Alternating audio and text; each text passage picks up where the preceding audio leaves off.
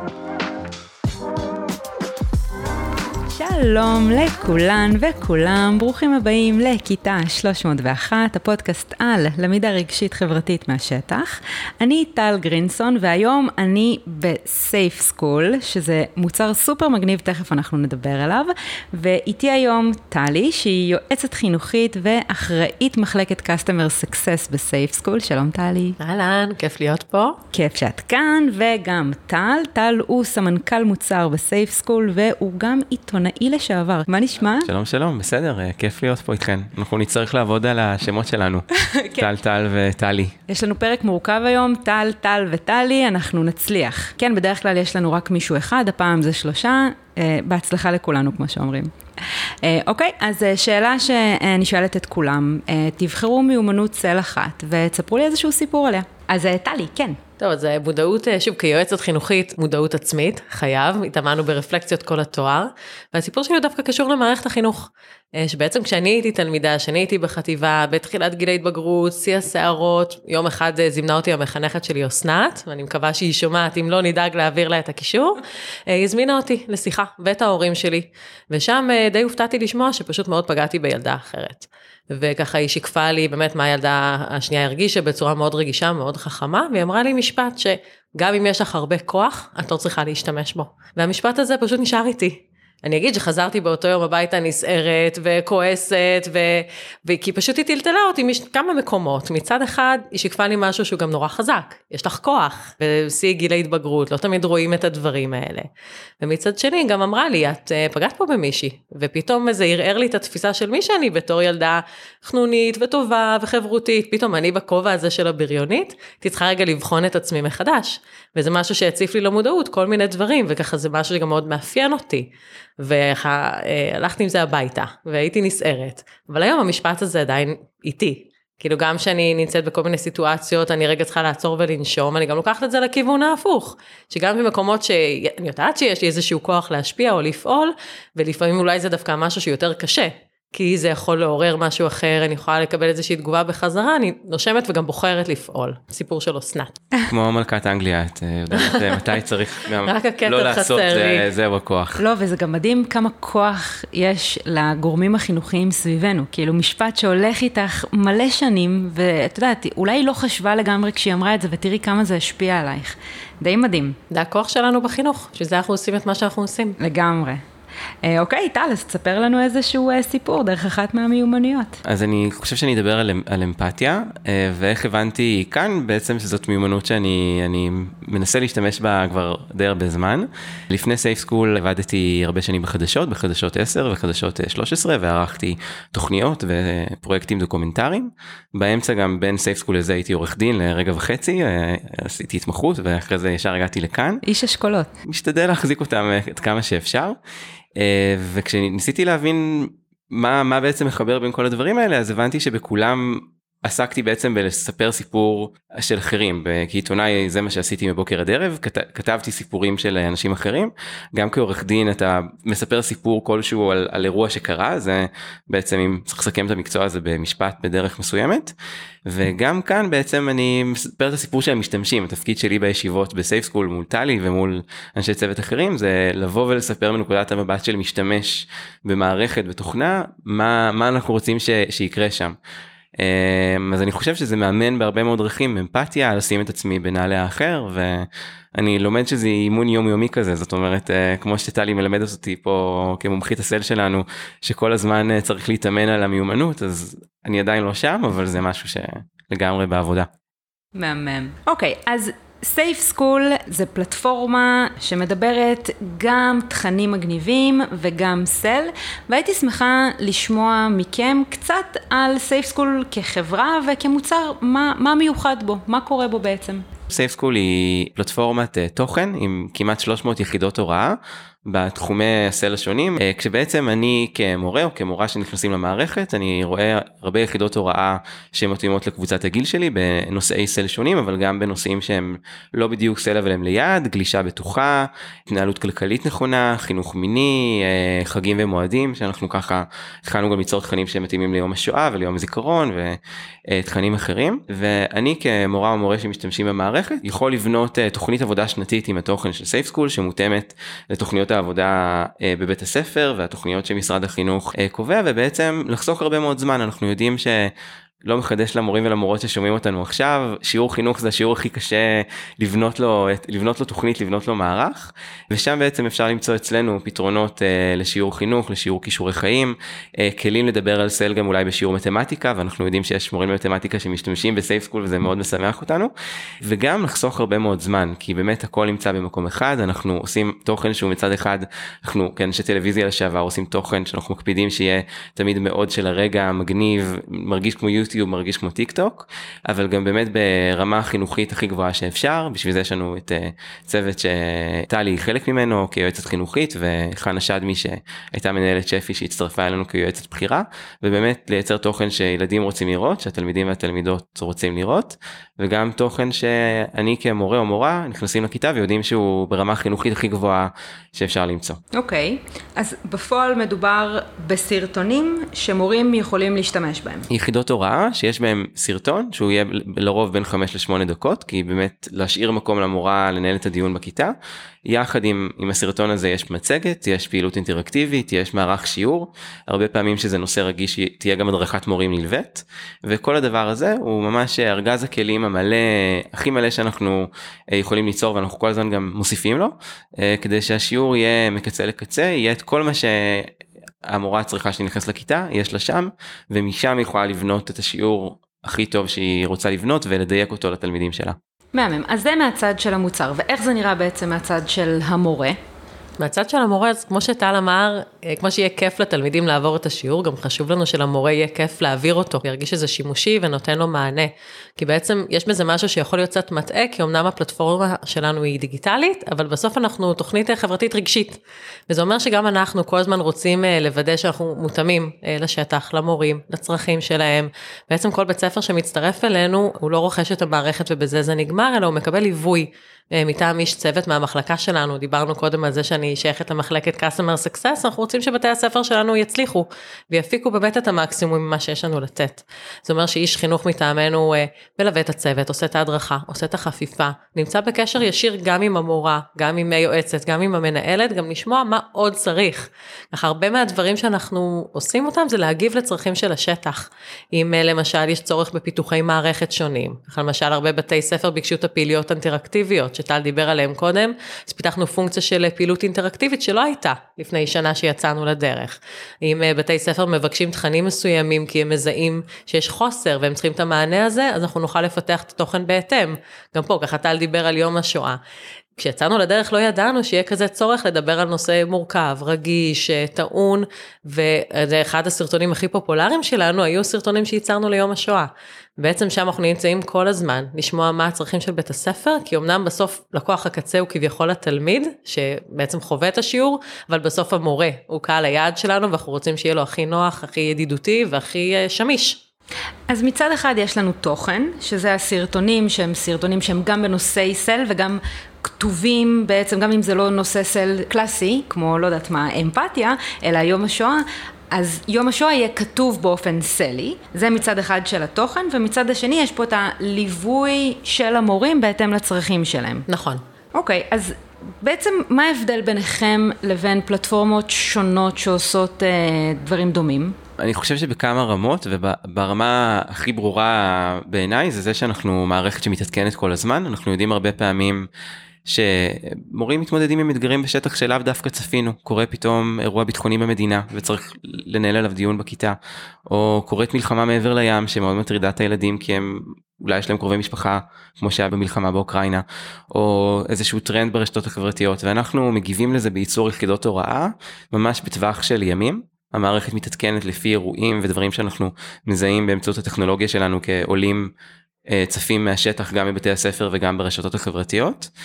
אז זה דבר ראשון והדבר השני ואני לא, לא רוצה להעיד על העבודה המוצרית שלנו אז אולי טלי אה, תאשרר את זה אבל אני חושב שגם בנינו מערכת שכיף להיכנס אליה היא נוחה היא מדברת בשפה נעימה קל להתנהל בה קל למצוא בה את מה, ש, מה שאני צריך או צריכה וגם יש בה מספיק מגוון כדי למצוא את בדיוק מה שמתאים לי זאת אומרת יש כמה דרכים לדבר על אותו נושא יש כמה יחידות הוראה מתאימות. ואני חושב שהאיזון הזה בין גיוון לבין אה, להימנע מהצפה הוא משהו שאנחנו כל הזמן עובדים עליו ואנחנו רוצים לתת את התחושה הזאת למי שנכנס אה, ונכנס למערכת. אבל למה מלכתחילה? כאילו למה החברה החליטה ללכת לכיוון של סל? מה החיבור של החברה לסל. אז אני אולי אנסה לספר את הסיפור ככה בימים הראשונים של החברה, זה לפני שאוטלי הגיע כי עוד לא הבנו שאנחנו צריכים יועצות חינוכיות אה, בשיעור קומה כזה כחלק מה, מהצוות. כשהקמנו את החברה הקמנו אותה דורון הרמן המנכ"ל אה, שהקים אותה הרבה שנים כתב פלילים בחדשות סיקר אירועים של אה, בריונות ברשת ופגיעות אחרות ברשת הרבה הרבה זמן וראינו גם איך הן הולכות ומתרבות כשעבדנו בטלוויזיה ויצאנו לדרך עם הנתון שתשעה מכל עשרה ילדים נפגעים ברשת בצורה כזאת או אחרת בשנות ההתבגרות שלהם בילדות אבל רק אחד מתוך עשרה ילך ויספר על זה לאדם מבוגר בחייו אמא אבא מורה יועצת ובאמת חשבנו שאנחנו נהיה מין ספריית תוכן שתתעסק בעיקר בגלישה בטוחה ובמוגנות ברשת. ואנחנו עושים את זה גם היום אבל מאוד מהר הבנו שבעצם זה אנחנו מדברים סל כי כשאנחנו רוצים לצייד ילדים ב, בידע הזה איך להתנהל בעולם הדיגיטלי שלהם אנחנו בעצם מדברים על מיומנויות חברתיות רגשיות של ויסות רגשי של אמפתיה של קבלת החלטות ובעצם הבנו שאנחנו חשבנו שאנחנו מדברים על דבר אחד אבל בעצם בעצם אנחנו מדברים על סל ובאמת זה הוביל אותנו מאוד מהר לצרף לצוות הרבה מאוד אנשי חינוך. היום 50% מעובדי ועובדות סייף סקול הם, הם אנשי חינוך מתחומי הדעת השונים בתוך העולם הזה ושם גם החלפנו דיסקט נראה לי באיך שאנחנו מרכיבים את החברה ואת העבודה שלנו כי סל הפך להיות פה הכל זאת אומרת אנחנו לא חושב שיש יום שאנחנו לא אומרים סל או למידה רגשית חברתית 30-40 פעם ביום כל אחד מאיתנו. אני מאוד מתחברת למה שטל אומר, במובן שבאמת, ברגע שמסתכלים על העולם מהפריזמה של סל ומבינים מה זה מיומנויות סל, זה פשוט נמצא בכל מקום. כאילו, ואני חווה את זה כאימא, כבת זוג, כעובדת, ו- ובתור לסופר, ובכל מקום זה פשוט נמצא שם. גם מורה שמתנסה בשיעור של אה, כישורי חיים, גם אם השיעור עוסק עכשיו אה, ביום השואה, אבל הוא ניהל שיח משמעותי עליו, או סרטון למשל שמדבר על, אה, אפילו על היגיינה, שהייתה בקשה לבתי ספר לדבר על היגיינה וייצרנו תוכן, הוא אמור לעלות בקרוב. בעצם גם שם אנחנו מדברים מיומנויות צל, וברגע שהמורה מייצר שיח משמעותי, שבעצם מחזק לו את הביטחון, הכיתה נהנית לו, היא גם תבוא ותשתף אותו אחר כך בדברים אחרים, זה בעצם איזה מין מעגל כזה שכל הזמן מזין את עצמו מבחינת הסל. אז איך המוצרים של החברה עושים סל בפועל? כאילו איך זה נראה ביומיום של המורים, של התלמידים? יש לזה כמה היבטים. החלק הראשון, קודם כל, הוא בכלל הסרטונים עצמם. כאילו גם שהתוכן עצמו הוא תמיד מדבר מיומנות, הוא תמיד מדבר סל, הוא תמיד מדבר את המקום הרגשי וגם הסרטון אפילו מציף דברים. אני אספר למשל, השבוע הייתי באיזשהו בית ספר, ככה לא אגיד איפה, לא אגיד איזה, והקראתי להם לדוגמה סרטון שמדבר על פילטרים. ובעצם על כל הפילטרים אה, ברשתות החברתיות ובאינסטגרם, גם אצל המורות שככה הצגתי להם, פשוט זה הצית איזשהו שיח וכל אחת לקחה את זה למקום האישי שלה ולדימוי העצמי שלה, ואיך היא חווה את עצמה מול הסביבה. כאילו זה פשוט משהו שהוא נורא מציף, אפילו עצם הסרטון עצמו, בכלל לא נערכתי לעשות שם איזשהו דיון סדנאי וזה פשוט קרה לבד מעצם התוכן. והחלק השני הוא מערכי השיעור, שכמו שטל אמר קודם, הסרטונים שלנו הם קצרים ובמכוון. אנחנו יכולנו גם לייצר סרטון מדהים של 45 דקות שימלא שיעור, אבל זאת לא המטרה. בסוף המטרה שלנו זה שיהיה משהו שהוא אה, פותח, שהוא מאפשר למורה להיכנס בביטחון, אה, זה משהו שהוא מעניין, הוא מגרה, הוא מפעיל את התלמידים, מייצר אצלם את התגובה האוטומטית ולעשות את התהליך בכיתה, את השיחה, את התגובות, את הפעילויות של מערכי השיעור שלנו, כי מערכי השיעור שלנו בעצם תומכים במיומנויות הסל. אז הסרטונים שלכם הם בעצם לא המוצר, המוצר זה מערכי השיעור ומה שהם מייצרים סביב זה. זה, זה הטריגר זה הסרטון. אני חושב שהסרטון הוא הטריגר ואיפשהו פה החבילה כולה היא, היא בעצם המוצר. כי הסרטון לבד הוא לא הוא אולי באמת הוא, הוא רק סרטון. הוא הזמנה לשיחה אבל הוא, הוא לא המצפן של השיחה או, או הכלים לנווט בתוכה ואני חושב שגם זאת הבנה הבנה סלית כזאת שהייתה לנו לאורך הדרך של למידה שאנחנו צריכים לתת את הכל. זאת אומרת שלתת רק את זה או רק את זה זה לאו דווקא מספיק ואני חושב שזה הרבה פעמים מה שאולי מנסים לעשות ואנחנו אמרנו אנחנו נביא גם את, ה, את הכלי המגניב הזה להיכנס איתו לשיחה וגם את הכלים ככה שמלווים אותה. אני אולי אתחבר פה גם לטל בהיבט הזה של, זה קצת ביצה ותרנגולת, ככה הסרטון או המערך, כי בסופו של דבר הסרטון זה נורא ידבר לכל מורה בצורה אחרת, אני אסביר למה אני מתכוונת. כי יכול להיות שיש מורה שהיא יותר פרי סטייל באישיות שלה, ויש פה איזושהי דיפרנציאציה, כי היא תיקח את הסרטון והיא תרים שיח של 45 דקות על סמך הסרטון בלי מערך שיעור, בלי כלום, ככה באופן ספונטני, ויש מורה שהיא צריכה יותר את הסדר, את הארגון, את המשהו המובנה, ותשתמש במערך השיעור, וזה גם היופי של המערכת שלנו, שבעצם המורה לא צריכה להתאים את עצמה למערכת אלא לתוכנית, אלא אנחנו מתאימים את עצמנו למורה, למאפיינים שלה, להעדפות שלה. אז זה גם הביטוי של זה. זה סל למורים בעצם, לעשות את ההתאמה הזאת בתוך התכנים, וזה בעצם הליווי שלכם נותן את המענה הזה. נכון, אני בגישה שלי חושבת שבאמת אנחנו קודם כל הסל של המורים. אוקיי, okay, אז אם במורים עסקינן, אה, באמת אה, העלית פה איזושהי נקודה ממש חשובה, אז איך באמת המוצר אה, של Safe School עוזר למורים לפתח את מיומנויות הסל שלהם? כי אנחנו כולנו יודעים שלא משנה כמה המוצר יהיה טוב, אם המורים לא יהיו שם ולא יהיו רתומים ולא ינהלו את השיח הזה עם עצמם, זה פשוט לא יקרה. אז איך המוצר שלכם עוזר למורים לפתח את, ה, את המיומנויות שלהם? אני חושבת שזה מתחיל קודם כל אה, בנגישות, שטל דיבר עליה קודם. עצם זה שהמערכת היא נוחה, היא ידידותית, היא בנויה באופן שרואה את הצרכים של המורה, זה כבר השלב הראשון. כאילו שהוא נכנס, המערכת נוחה, נוח לו החיפוש, כאילו יש באמת את היכולת להתמצא, ובאמת המטרה שלנו היא לצמצם לו את העומס ולצמצם לו את ההצפה, וזה חלק אחד. חלק השני הוא בעצם התכנים עצמם, כאילו גם אני, כשאני כמורה צופה בסרטון כהכנה להובלת שיעור בכיתה שלי, זה גם מפעיל גם אצלי את המיומנויות רפלקציה ואת הביקורת העצמית או את הביקורת החיצונית ולחפש את נקודות החיבור שלי לסרטון ומה אני חושבת עליו וכבר לדמיין איך אני הולכת להעביר את השיעור בכיתה. ואחר כך בעצם גם השיעור עצמו, כל הממשק עם התלמידים, לראות את התגובות שלהם, את ההובלה של השיעור, השימוש במערך, אני בעצם מפתחת את מיומנויות הסל שלי וזה משהו שהוא גם לא נשאר ברמה של השיעור הנוכחי.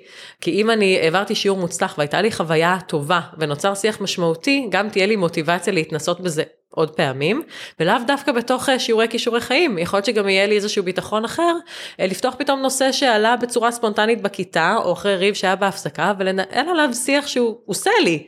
שזה יכול להיות גם כמחנכת ואפילו כמורה מקצועית. נכון, אבל, אבל כל זה קורה גם, גם בפלטפורמות אחרות, כי בסוף אני נפגשת עם החיים כל הזמן, אני נפגשת עם סרטונים ועם דברים שמעלים בי רגשות, ו... אבל מה מיוחד במה שסייף סקול עושה בהקשר הזה? אני אולי אביא דוגמה מעולמות הריאליטי, אם זה מותר, למרות שאנחנו פה בעולמות החינוך, אבל ברור. אני אנסה רגע לסדר את זה גם ככה. אתם רואות חתונמי אני מניח, או ראיתן את החתונה במבט ראשון, שזה רק אני. לא, לא. וואי, אני לא, אני מצטערת. אז... תמיד אני לא חלק מהשיח הזה. אבל, אבל תן את הדוגמה, אני כנראה אז אני חושב שיש משהו בחתונה שאני מסתכל על כאילו בין אם אני בזוגיות ובין אם אני לא ובזמן העונה האחרונה לא הייתי שלמדתי משהו על עצמי כבן זוג מלראות אה, מערכות יחסים של אנשים אחרים וגם טיפול זוגי למשל בכאן שהיא גם תוכנית שאני ממליץ למאזינים ומאזינות שלנו היא, היא אנחנו לומדים לפעמים להתבונן באנשים אחרים חווים משהו ואני חושב שזה חלק ממה שאנחנו עושים והוא קשור גם להכרה שלנו את המדיה אה, בגלל הרקע של חלק ממי שהקים את החברה כי. באמת ברגע שהתוכן טוב ומדבר את הערכים ויודע להעביר אותם אז אתה חווה מהצפייה. ואז זה אולי משהו שאולי מערכות אחרות גם עושות ובאמת החלק השני שהוא מורכב גם ממערכי השיעור והמצגות וגם מהליווי האישי של הצוות החינוכי שלנו הוא, הוא זה שבעיניי מעלה את הכל קומה ובאמת הופך את כל הדבר הזה לתהליך יומיומי. לאימון יומיומי בסל ואני חושב שאנחנו זאת שאלה שאנחנו כל יום שואלים את עצמנו איך להשתפר בה. אני יכול לספר שעכשיו אנחנו עובדים על איזשהו משהו שיעלה במהלך השנה איזשהו פיצ'ר חדש איזשהו כלי חדש בתוך המערכת אה, עבור המשתמשים והמשתמשות שהוא יהיה כמו בנק של אה, שאלות צליות שאפשר יהיה לשלוף אותם זאת אומרת שיהיה קל מאוד לעשות כמו להגיד על מה אני רוצה לדבר היום? ויעלו לי שאלות שאפשר להיכנס איתן לכיתה ולדבר איתם.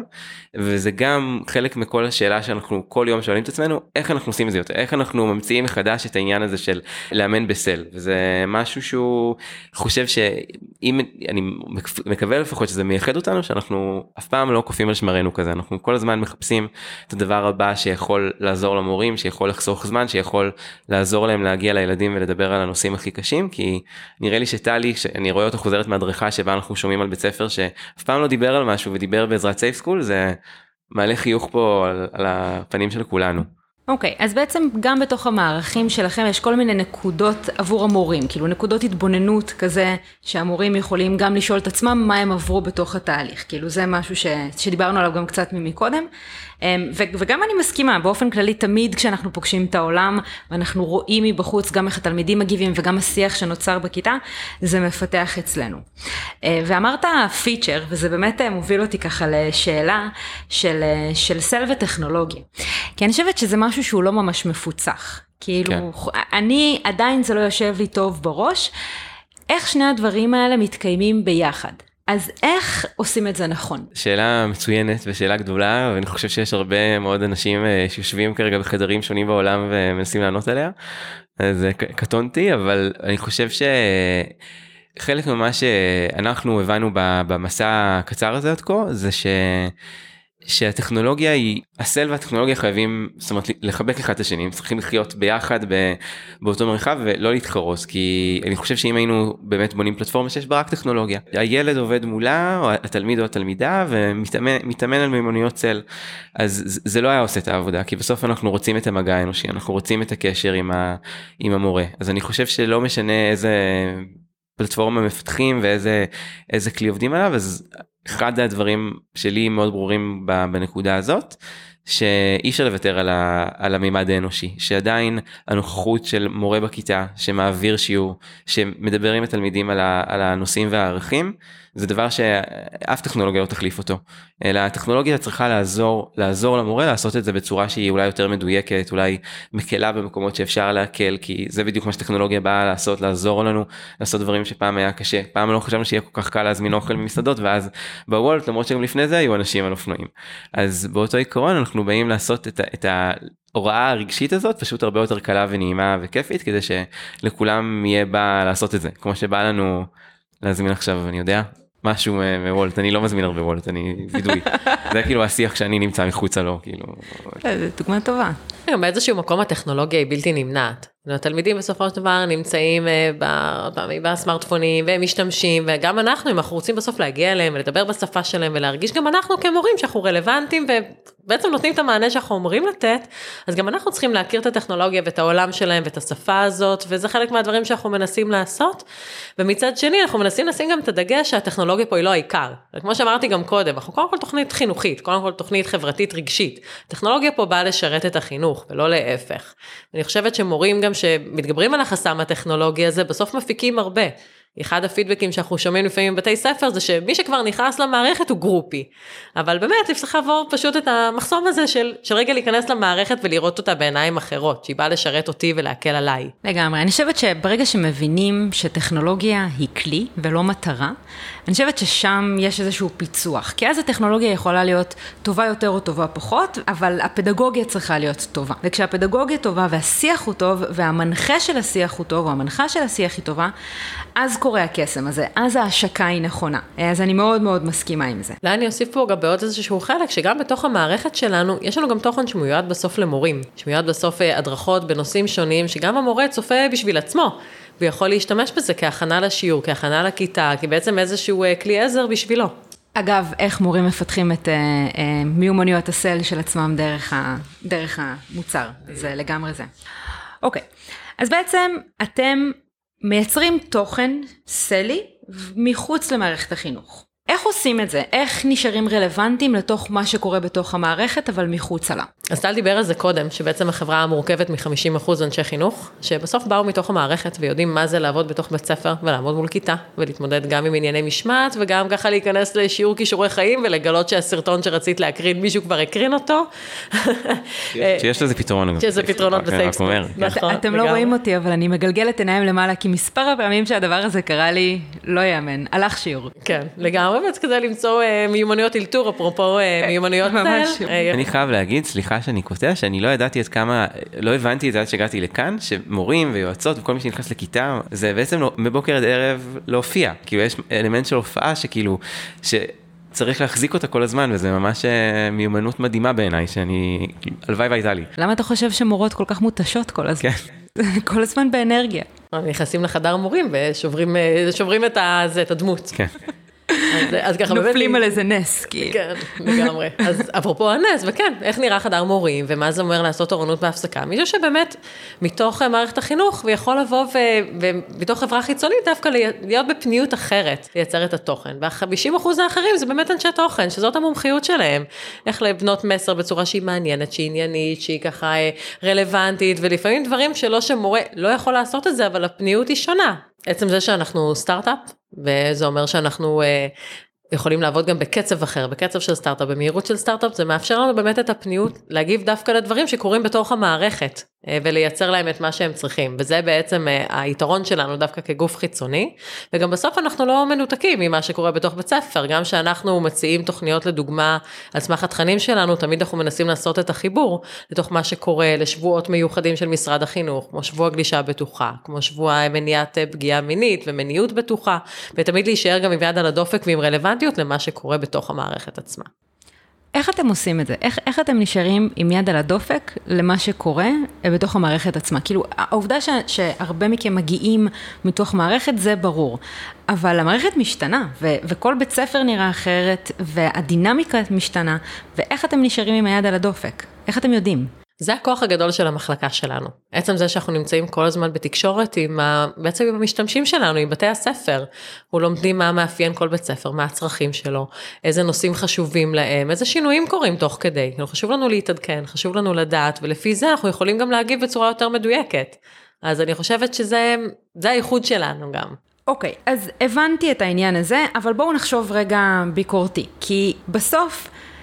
אה, היינו בתוך המערכת, אנחנו יודעות שיש לנו אלף יוזמות חיצוניות כאלה ש, שמנסות אה, לבוא ולשנות את הדברים.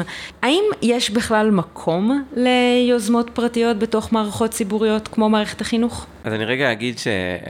בעוד את שואלת את זה, אני נזכר שכשעבדתי בחדשות הייתי עושה כתבות די ביקורתיות על הכניסה של גופים פרטיים למערכת החינוך, ואז הלכתי ללמוד משפטים, והיום אני דווקא חושב ממש אחרת ממה שחשבתי פעם, כי אני חושב ש... אני אנסה רגע לא לענות כמו עורך דין כי זה אה, מפתה אבל אני אנסה להיות בן אדם רגע. ש... אהבתי שההפך מעורך דין זה בן אדם כן זה כל אחד צריך להכיר את, ה... את המגבלות שלו. אני חושב שתמיד השאלה של הפרטה לא הפרטה משהו פרטי שנכנס למשהו ציבורי היא לא חייבת להיות שאלה של אה, אם אלא יכולה להיות שאלה של איך כי בסוף אנחנו מפוקחים על ידי משרד החינוך ומה שאנחנו עושים עובר ביקורת של הגורמים המומחים במשרד החינוך ואנחנו עובדים באיזושהי מסגרת ש... בגבולות הגזרה ש...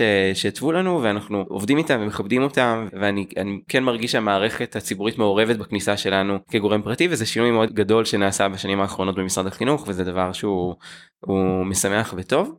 אבל אנחנו ערים לזה שיש דברים אחרים נגיד בארצות הברית שככה חקרנו את זה פה אצלנו בחברה אז גילינו שחינוך פיננסי הוא היום חובה כמעט בכל בית ספר בארצות הברית אה, אבל שבעצם בנו את החובה הזאת ולא נתנו משאבים לבתי הספר אה, לבנות תוכניות אז מה עשה השוק הפרטי? הבנקים וחברות הביטוח. באו ואמרו לבתי הספר הנה זה תוכנית יכולים להשתמש בה ואז נוצר מצב שבו מי שמחנך את הילדים באמריקה על, על חינוך פיננסי זה בנקים וזה בטח מצב שלא היינו רוצים.